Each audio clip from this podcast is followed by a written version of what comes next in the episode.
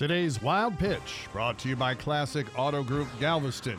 Packers fans are freaking out about quarterback Aaron Rodgers asking to be traded, and they're becoming desperate. The owner of a Wisconsin brewery called Mr. Brew, isn't that creative, is offering Rodgers and his girlfriend, actress Shailene Woodley, free beer and burgers for life Wow. if Rodgers finishes his career as a Packer. Now, Rodgers signed a four year contract worth $134 million in 2018, so not sure how much that's going to move the needle. But, you know, free beer is free beer.